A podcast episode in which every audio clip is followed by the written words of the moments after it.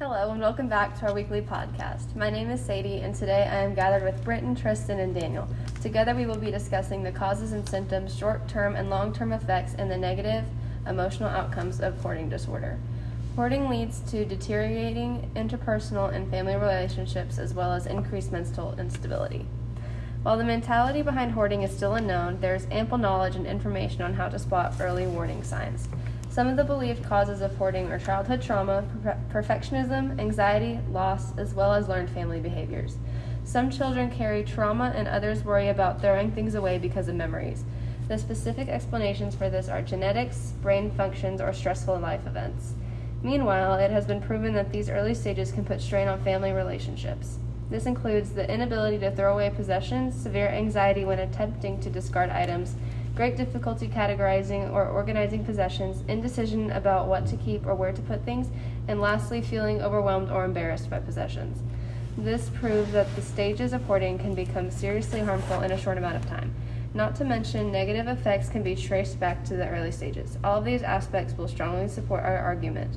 Hoarding negatively affects a family dynamic as well as an individual's mental state. For my research, I looked at the effects of hoarding on children in the short term. In one of my studies, a group surveyed around 150 adults who grew up with hoarding parents. They asked them to explain what early changes in their life that they had remembered. Their research showed that the parents who had hoarded lacked awareness of the severity and consequences of their behaviors, in turn, also making the children start acting like that as well. It became clear to them quickly that hoarding not only affected the hoarders but also made a significant impact on their children, especially in their early life.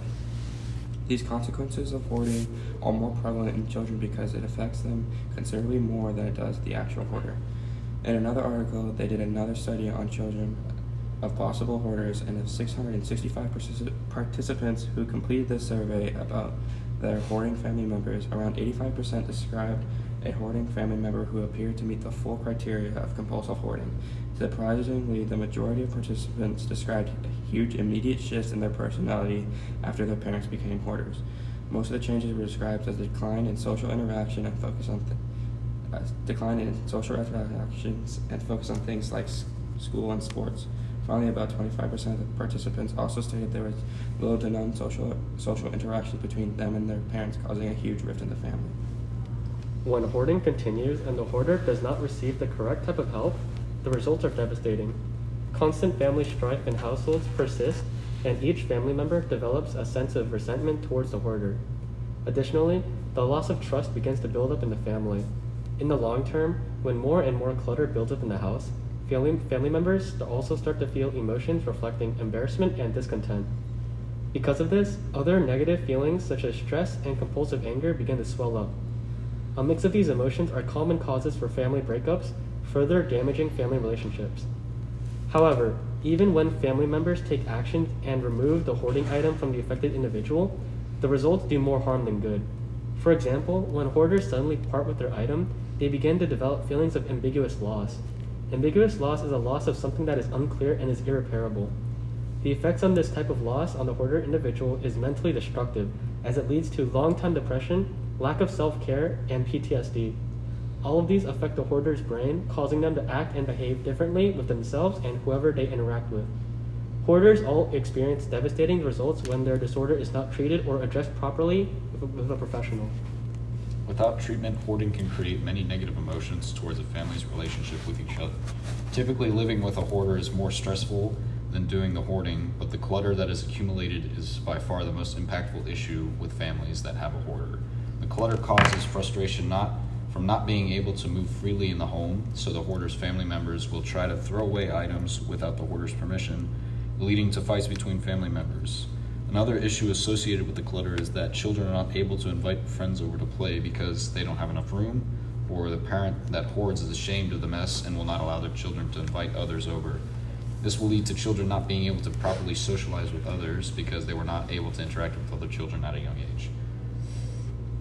With these problems listed before, they may cause the children, uh, the Child Protective Services, to conduct an investigation on where, uh, whether or not the home is suitable to raise a child.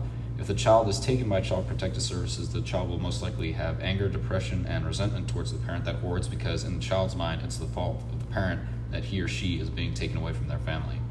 Some children might uh, also think about themselves negatively because they believe that the items that their parents are keeping seem more important to the parent than their own children, resulting in a feeling of abandonment, rejection, and uh, that they are not loved. But even so, some may argue that hoarding isn't as destructive as it is. As little as hoarding may seem, the consequences toward the individual and their relationship with others are as detrimental compared to other common disorders. Hoarding is a detrimental disease that has the ability to tear families apart. Therefore, don't be afraid to reach out to a healthcare professional. By working together, society can work to fight against mental illness. Thank you for listening to our podcast, and we hope to see you next week.